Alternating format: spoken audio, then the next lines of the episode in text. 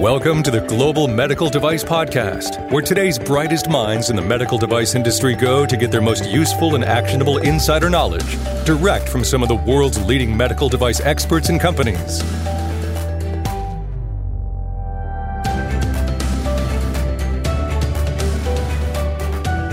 We talk about regulatory compliance quite a bit on the Global Medical Device Podcast. Wanted to take this opportunity to, to share with you another perspective that might be equally, maybe even more important, and that's product liability. So enjoy this episode of the Global Medical Device Podcast. Hello, and welcome to the Global Medical Device Podcast. This is the host, founder, and VP of Quality and Regulatory at Greenlight Guru, Jon Speer. And I'm going to confess right away, I am cold, folks. It is winter. I can look outside. I can see snow. It has, it has been bone chilling cold. And our guest on today's podcast, Mike Drues from Vascular Sciences, has reminded me that where he is, there's nothing that he needs to scrape off his window in the morning. Mike, welcome to the Global Medical Device Podcast. Well, thank you, John. Always a pleasure to speak with you and your audience. And in terms of the weather, to quote a famous politician, I feel your pain. I had cold and snow for my entire life up until very recently, having relocated now to Southern California, where we don't have that particular problem. We have other problems, but not that one. well, Mike, you and I have talked a lot in the past about you know both tidbits on podcasts, webinars, but but also just in our uh, frequent conversations about regulatory and how companies sometimes will fear FDA or regulatory bodies. And I'm I'll paraphrase you a bit, but I know that you usually chuckle when we talk about this topic because you're like, you know, companies shouldn't shouldn't fear FDA. Can you remind folks who maybe they should fear and, and your uh, statement around this topic of of regulatory versus product liability? Sure, John. I think that's a great place to start our conversation today. So you're exactly right. Many of my medical device friends, they often tell me that they fear the FDA. And I say, no, no, no, no. You should have a healthy respect for the FDA. As we've talked about before, John, as I like to say, a physician can kill patients one at a time, but an FDA reviewer can kill patients thousands at a time. So without a doubt, FDA has a very, very important job to do. So we should, as an industry and as professionals, have a healthy respect for the FDA, but we should not fear them. So who should we fear? Well, we should fear the product liability attorneys because the product liability attorneys can impose a heck of a lot more damage to a company than the FDA ever could. And I know from firsthand experience, John, working on both sides of this fence, that product liability attorneys are a heck of a lot better at finding documentation than FDA ever will be. So have a respect for the FDA, absolutely, but we should not fear them. We should fear the product liability attorneys. Yeah, and I read some stories recently, uh, and I'll we'll leave the uh, specific details of the company and the products out for for the time being. And, and folks, you can find this. this. This is information that's readily available. I actually have some different Google alerts that I have set up on my own. So you know, this this comes to my inbox fairly often, and there's been a lot of of recent documentaries. There have been recent websites, patient advocacy groups, and that are kind of focusing on what happens when products go bad. And there's this one case that that I when I was reading it, it was talking about basically it was pulling in the the argument about regulatory clearance and specifically 510k clearance and uh, you know how that relates to product liability and and I would say you know the the argument was that 510k clearance doesn't doesn't really hold any water when it comes to product liability. Can you elaborate on that a little bit, Mike? Yes, absolutely. So, as as we've talked about a little bit in the past, John, I have uh, a small but growing amount of my business working as a as an expert witness in medical device product liability lawsuits. And one of the things that I like about working with my attorney friends is that they do not limit me to what FDA may or may not require for a 510K or de novo or PMA or what have you. As I've said many times, when a company gets a 510K clearance, when they have a de novo that's granted, when they have a PMA that's approved, when they get a CE mark, when they get a ISO blah blah blah certification, that's the academic equivalent of being a C student. That does not mean that you're making a safe and effective product. It doesn't mean that you're making a good product. It just simply means that you're passing. And when it comes to product liability, that's not always good enough. What my attorney friends want me to say is as a professional biomedical engineer, did the company do what they should have done, whether it was re- required by the FDA or not? So it's interesting, John, in our field, I hear a lot of people, they say their goal is regulatory compliance or quality compliance. Well, compliance just means that we're passing. You know, that's not a very high place to set the bar. I think that we as an industry can probably do better than that. What do you think, John? Yeah, I agree. And I think, you know, there's this probably this uh, intersection where, or at least relationship between what we're doing during the design and development process that uh, you know eventually getting that that regulatory clearance or, or, approval or whatever the case may be depending on our product classification obviously that's the permission for us to to be able to sell into the market. But all the things that we're doing in design and development are important not just to get that clearance or that permission uh, but we should also, to your point, be cognizant of how is this product going to be used. And I think there's a there's um, certainly a relationship between what we do during design and development, risk management, and those sorts of things that that need to be an important thing that we consider. Uh, during the design and development, and, and then you know as we make changes to that product, we need to factor this thing in. I mean, so what are some key things that we should be thinking of from a from a risk perspective when Uh, when we're designing and developing a product, not only for that market clearance, that regulatory clearance, but what should we be considering from a product liability standpoint? Should we be thinking about that when we're designing products?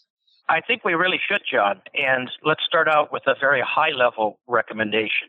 Look, simply put, if we as individuals, as professionals, feel comfortable recommending whatever product that we're working on for a family member, for a friend, perhaps even ourselves, then I have absolutely no problem taking it to the FDA.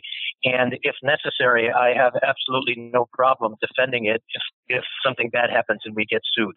So that's where we should start, as opposed to, as you and I have talked about before, John, this tick box mentality where you're just simply, you know, following regulation like a computer executing lines of code. So that's probably at a high level, but maybe we can make this a little bit more specific, a little bit more actionable for our audience. John, what do you think?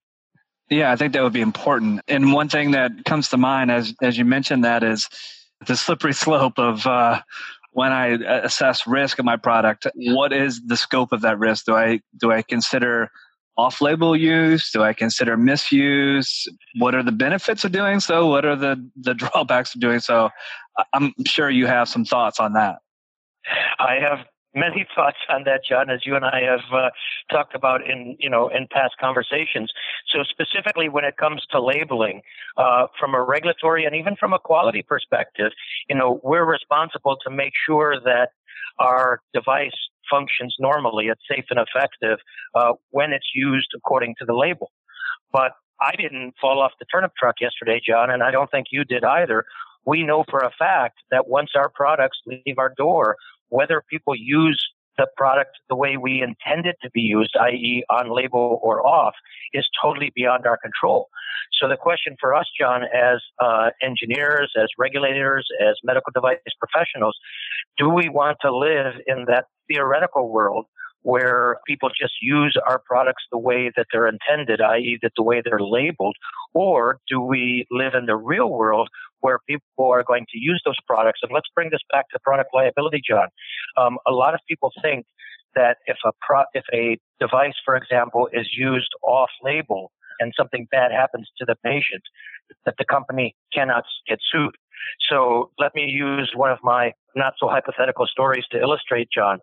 Imagine, and I'm going to put you a little bit on the spot here, if that's okay. I'm going to ask you a question. Okay, sure. So listen carefully. Okay. So imagine somebody is using your medical device off label and the, the patient is injured and you as a manufacturer get sued.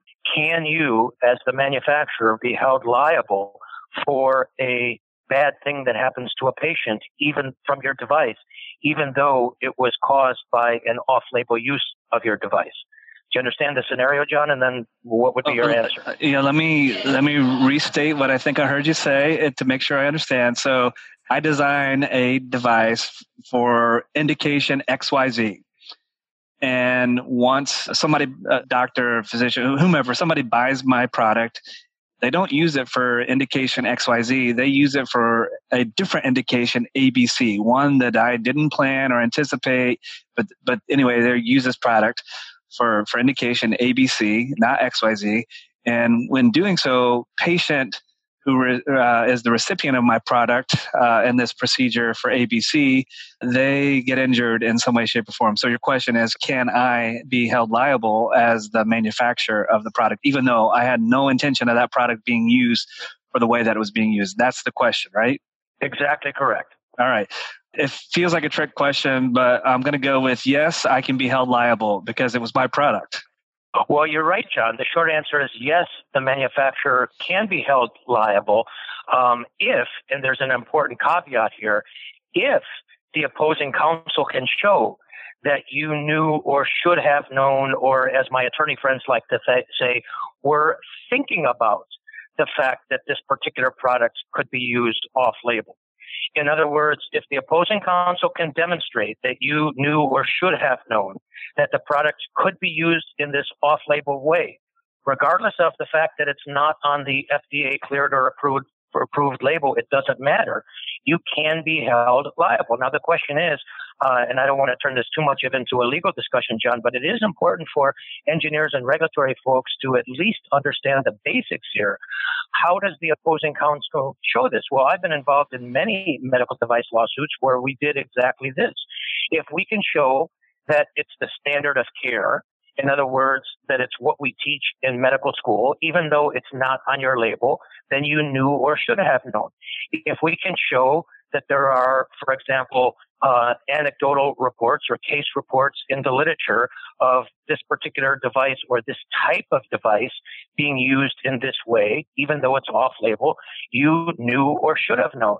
If we can show that this particular device or perhaps a predicate device, if this is a 510K, is used this way in the EU or some other part of the world, then once again, we can show that you knew or should have known. Um, and when it comes to thinking about that's an interesting one as well. This gets into uh, the quality requirements for risk management plans. Yeah. I was in a in a meeting once where we were doing a risk brainstorming session, and we were ticking off all the risks associated with this particular new medical device, on label uh, risks, and then the topic of off label risk came up, and immediately the, the, the ranking person in the room, who happened to be a senior VP, this was a very large uh, Fortune 50 medical device company, John. He said, "This meeting is over. Don't let the door hit you, and then you know what on the way out." And the reason is, is because if you anticipate risks associated with the off-label use of a product and you don't mitigate them sufficiently, and then, you know, a few months or a few years later, somebody is harmed because of the off-label use, uh, you identified that risk. And God forbid, John, if you include that in your meeting notes, that is the kiss, the kiss of death because now I can easily show, well, back in, you know, such and such a day, the company had this risk brainstorming session. They identified this risk associated with off-label use and they did not mitigate it enough. So bottom line, very, very simply put to my many engineering and regulatory friends that are in our audience, simply because you do not list a particular use of your device on your FDA cleared or approved label doesn't necessarily insulate you from product liability. I think there's a very important lesson to be learned there from that long story, John. Would you agree? Yeah, I, I mean, it's it, yes, I do, and I'm conflicted a bit because you know it's I, I, think we are conditioned or somewhat taught to you know most people listening will be able to finish this mantra before i actually say the words but if it's not documented it didn't happen uh, which maybe is the point of, of this executive uh, you know be careful what you document. And i i know that uh, you have a, a quote uh, about that uh, that we'll get to here in a moment but but as an, a product development engineer uh, I'm a bit conflicted because you know I I want to do, do you know my proper due diligence. I want to document. I want to think about these sorts of things, but but the moment that I do uh, now means that I thought about it, or I did more than thought about it. I actually put it down on paper and I presented it as a plausible way that this product can be used off label or misused and that sort of thing. So, what can I practically do? Any advice or tips to, to folks what should they be documenting on these types of things? Well, first of all, John, kudos to you because I certainly hear the, the concern in your voice. There is a bit of a paradox here. You are, a, you know, a very diligent, very responsible quality professional. And as a quality professional, obviously documentation is important. What I'm simply suggesting to you and, and, as well as to our audience is obviously from a regulatory and a quality perspective, documentation is important. But from a product liability perspective, it can be the kiss of death. You know, there's a famous quote that you mentioned a moment ago never talk when you can nod, never nod when you can wink, and never ever write an email because it's the kiss of death. You're giving the prosecution all the evidence that we need. So this is why I often facetiously, but also seriously say to people, document everything. And then as soon as you do, shred everything. Now, please don't take my words literally here. You know, I'm trying to just simply point out that there's a balance. We have to be very careful on one hand, what we need to document from a regulatory or a quality perspective. But on the other hand, just keep in mind that if there is a problem down the road, one of the first things that the opposing counsel is going to look at is your documentation. And one of the first things that I ask for is all of the letter to file and related documentation, um, because that information, as you know, John, does not go to the FDA. And let's talk about documentation for just one you know, just a tiny bit more because I hear so many people in the regulatory yeah. and the quality world, you know, they say, like you just did, documentation is important. Well, to me, that's a statement of the obvious. The question is, what do you document and what do you not? So many times a company will call me when they're having a problem. They ask me to help them get out of their problem, which I'm happy to do. And one of the very first things they say to me is, we're going to send you all this documentation. And I said, well, you're, I'm, you know, you're, you're welcome to do that. I'm happy to review it. After all, you are paying me by the hour. However, pretty much right away, I can tell you that that documentation is not going to do me any good. Why? Because you've documented what you did. And I already know what you did. That's why you're having problems. What I want to know is what you didn't do and why you didn't do it, what you considered doing and what you didn't do, and so on. So, in other words, most people, when it comes to documentation, they document what they did. But how many people, in your experience, John, document what they don't do and why they yeah. didn't do it? Perhaps there are a few, but I don't think there are many. Yeah, I I would say that you could probably count it on one hand, maybe one finger, at least in my experience. You know, it's, it's an important point. You know, so keeping kind of with the theme, and and I, have I've got I'm I'm leading us to to a point here in a moment, but I want to highlight another story. Again, I'm going to leave leave the name of the the company out of this particular example, but there was a story I read recently uh, on a med device industry publication and it was talking about or sharing this story about this company and they had learned about their device being involved in an adverse event. I don't remember the exact dates, but go with me here for a moment. It was like August of one year they learned about this this device and it was burning a patient during an MRI or something like that. And then like a month or two later they learned of another event and they reportedly investigated the issue and dealt with it but it was like they, they didn't report these adverse events to the FDA until like nine months later. And I'm like, when I'm reading this, I'm like, holy cow! You know, you want to talk about, you know, number one, this is a, a case where, to me, there was regulatory issues with what this company did but there's also huge product liability issues with what this company did. I, I, don't know if you're familiar with that story, Mike, but do you understand the scenario and, and can you comment on that? Yeah, sure. So, again, without getting into too many specifics, I was not involved with that particular company, but I was asked to review that particular case after the fact, and I have been quoted in a couple of the press publications about it, so I am somewhat familiar with the case.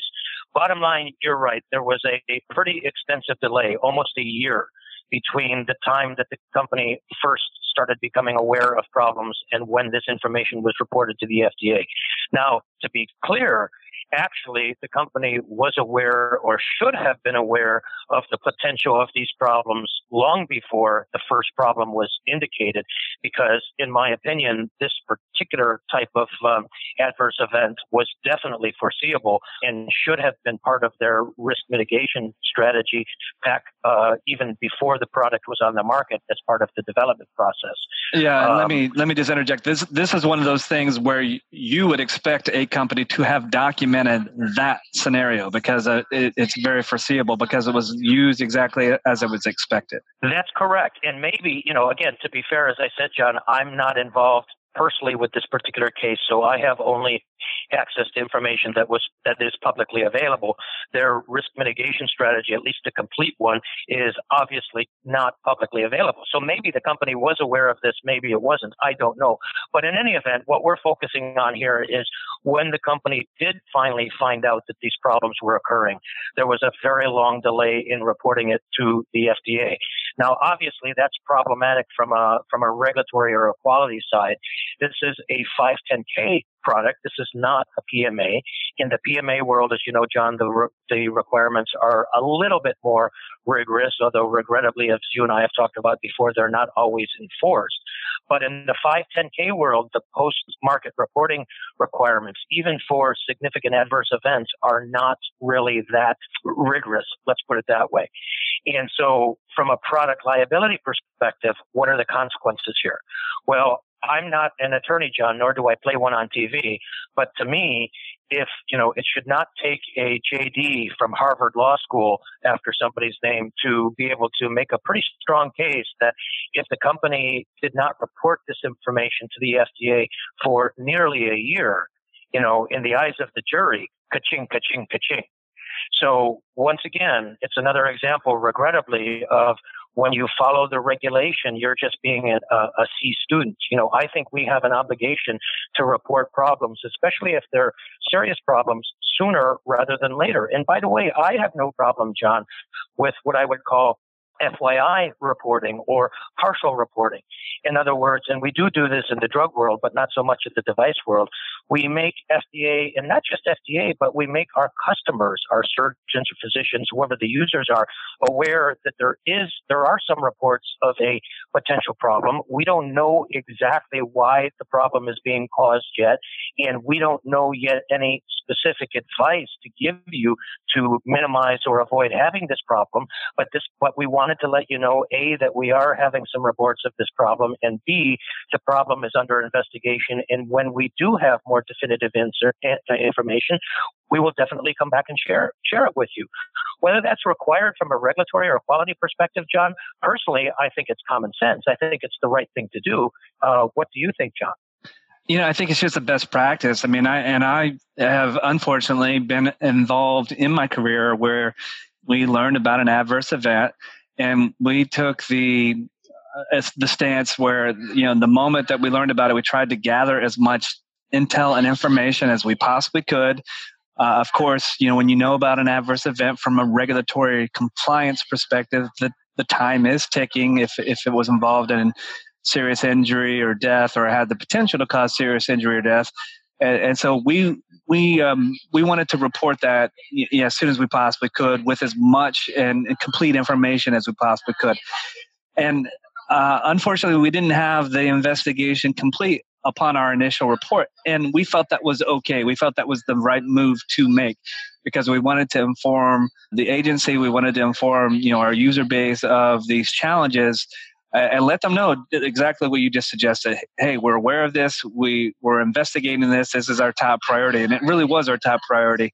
And the moment that we uh, concluded the investigation and we had more data, more information, we made an addendum to our regulatory report uh, to to the agency. Uh, we uh, updated our customer base to me that felt like the right thing to do because you know it felt like my responsibility as a medical device professional uh, to to say yes, we're aware of this, and yes, we're doing something about it, and and, that just felt like the right thing to do. I, I, think that's a best practice. Well, I agree with you strongly, John, that it is a best practice. No question about that. The question is, would we consider it an industry standard? Regrettably, I would have to say probably not, because to me, industry standard means that most people would do this. And in my experience, and I think you said also in your experience, John, most companies don't do this. So, for the benefit of our audience, to keep this fairly simple, the question comes down to really one thing do we want to be proactive or do we want to be reactive? You know, uh, in most situations, I would prefer to be proactive. I would prefer to get out there ahead of the story and, uh, as the politicians like to do, control the spin, so to speak, at least as much as I can, as opposed to being reactive and then having to do damage control later on and having to answer questions of what did you know and when did you know it.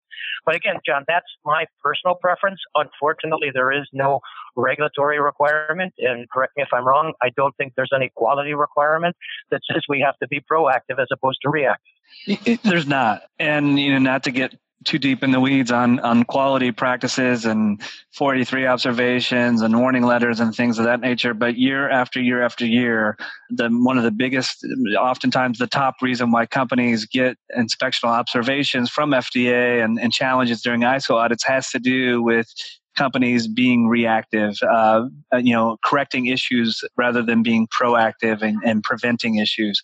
Uh, but again, that's a whole different topic for a whole different conversation. And what's the old adage, John? An ounce of prevention is worth a pound of cure, or something like that. It's something like that, yeah. Yeah, and, and so, folks, I think this is a, this is an important aspect of though what you should be uh, putting in place from a quality management system I want you to look at, at QMS as more than just uh, satisfying compliance and checking a box to, to show that you meet different different regulations or regulatory requirements for your QMS. I want you to think about it being um, more of a true quality professional, building processes that are have uh, leading indicators, if you will, to help you uh, identify and track and trend opportunities for improvement before they become big deals.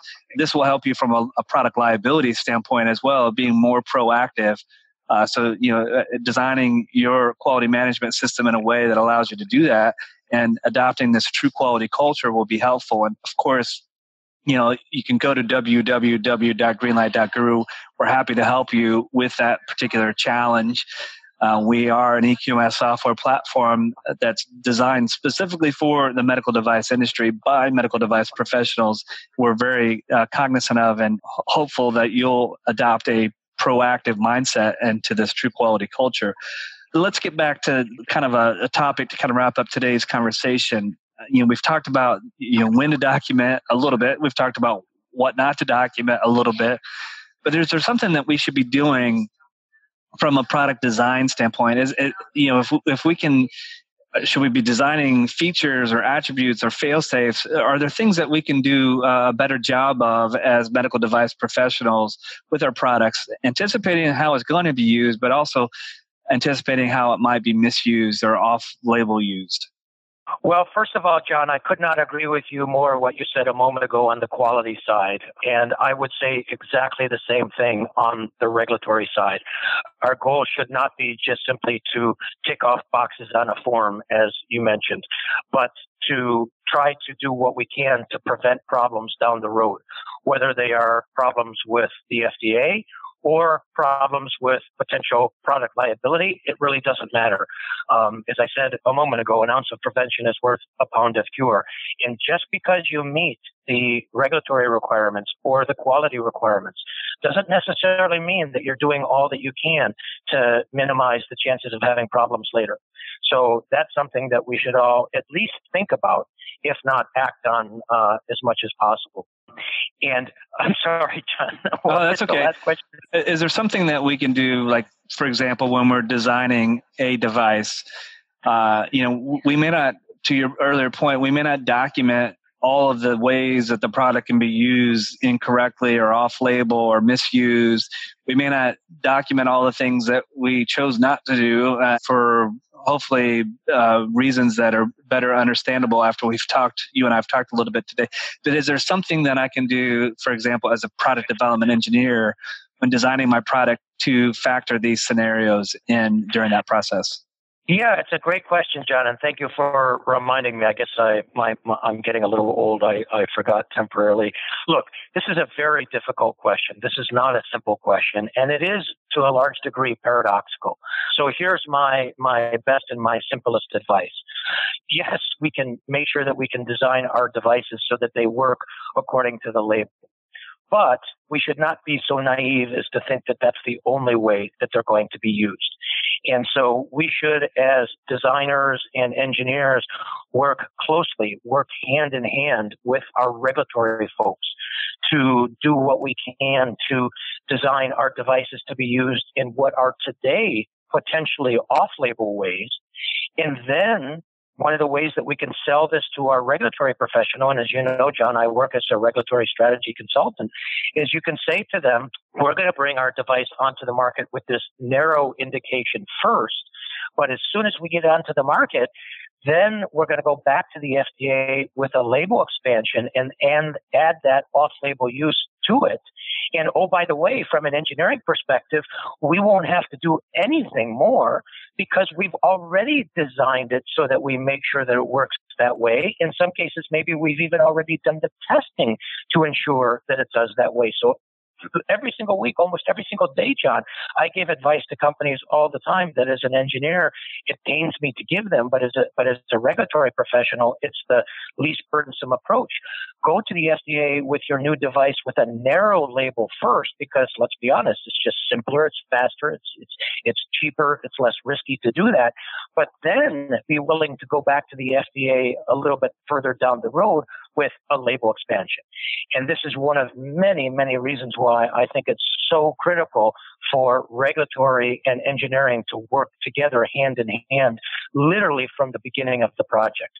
One of my many frustrations, Jon, with so many companies in the medical device world is that they do not bring regulatory into the process until very, very late in the product development cycle. In some cases, um, close to or even at the point of design freeze.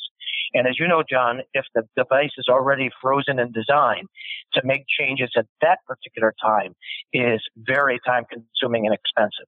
Yeah. So simply put, you know, one of the questions people ask me all the time is how early should we bring regulatory into the product development process? Well, my short answer is it's never too early enough because for myself, not just as a regulatory professional, but as a professional biomedical engineer, I can I can offer so many suggestions, so much advice, so many different options in the design of the product, not just to optimize their regulatory strategy, but to mitigate their product liability uh, down the road. Once again, Jon, and I don't want to overly use this metaphor, but it is an appropriate one. An ounce of prevention is worth a pound of cure. Changes that we make early in the design process are much easier and, and faster and cheaper to implement than changes further down the road. Would you agree? Absolutely. I mean, there's this. Um, I I can't remember the the name behind it, but there's this this um, notion. It's 110, 100. You know, if if you catch an issue or an opportunity earlier, you know, it can cost you a dollar. A little bit later, it can cost you ten dollars. A little bit later, a hundred dollars. So it's an exponential cost. So that the later that you address an issue, it's going to be more expensive, quite frankly. And if you wait till the design freeze to engage your regulatory folks and, and those regulatory folks identify different scenarios or hey what about this what about that and you have to go back and redo something, it's going to be much more expensive than than if you were to engage those resources at the beginning. So, uh, definitely uh, good advice for folks out there. Be sure to engage your regulatory team early and often from the beginning throughout the entire design and development process. It's just important, not only from the regulatory standpoint, but but uh, also from from a long term big picture standpoint. And so I could not agree more, Jon. And I, I would offer just one last yeah, quick sure. piece of advice before we wrap this up. Oftentimes, and I think you and I have talked about this before, Jon. Oftentimes, if we're, you know, an R and D engineer or a regulatory or a quality professional, and for whatever reasons, we're we think that doing what the regulation requires is not enough, and we should do more. That, as everybody in our audience can can uh, uh, appreciate, that's not an easy thing to sell in your company. How do you convince your senior management to spend the time and the money to do more than what is required? So in those situations, and I don't like to play this card unless I absolutely have to, Jon, but if I'm in a situation where as a professional biomedical engineer, I think that what the regulation requires for our particular device is not enough, what I will often do is say to the company, look, you're exactly right. From a regulatory perspective, you're not required to do this. Your competitors probably have not done it. FDA is not asking you to do it. So from a regulatory perspective, you definitely don't have to do it. However, if and when there's a problem down the road, when it comes to product liability, ka-ching, ka-ching, ka-ching. Mm-hmm. So again, I don't like to have to play that card, but I will play it if I have to. At the end of the day, Jon, we want to make sure that our devices are safe and effective. And believe me, those words are very easy to say, but what do they really mean? So that's the, I think, the last piece of advice that I would offer uh, for our audience on this particular topic. Yeah, thank you so much, Mike. And and once again, folks, I've been talking with Mike Drues of Vascular Sciences. And you know, if if you want to wait to to the bad stuff happens and call Mike, uh, I'm, I'm, he'll he does this work for a living. Uh, but I, I think Mike, you'll agree that you'd prefer to engage a company before the problem happens. You know, sooner rather than later. Uh, so Absolutely. Mike is. And as a matter of fact, and I guess in a sense, I'm trying to put myself out of business.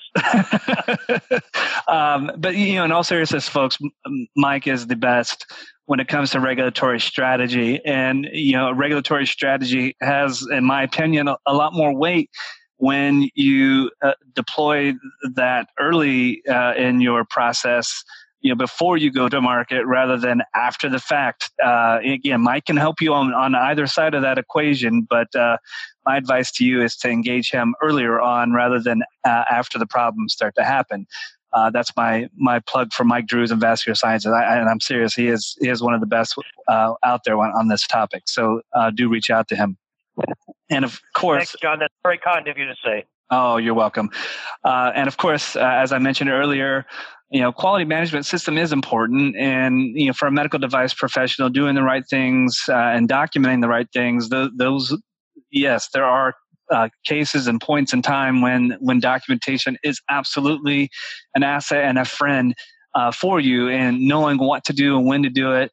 Uh, that's a big thing that we do at Greenlight Guru is to help companies with that. So go to www.greenlight.guru, learn more about the Greenlight Guru EQMS award-winning medical device software platform to help you manage all things QMS related. And this has been your host, the founder and VP of Quality and Regulatory at Greenlight Guru, Jon Speer, and you have been listening to the Global Medical Device Podcast.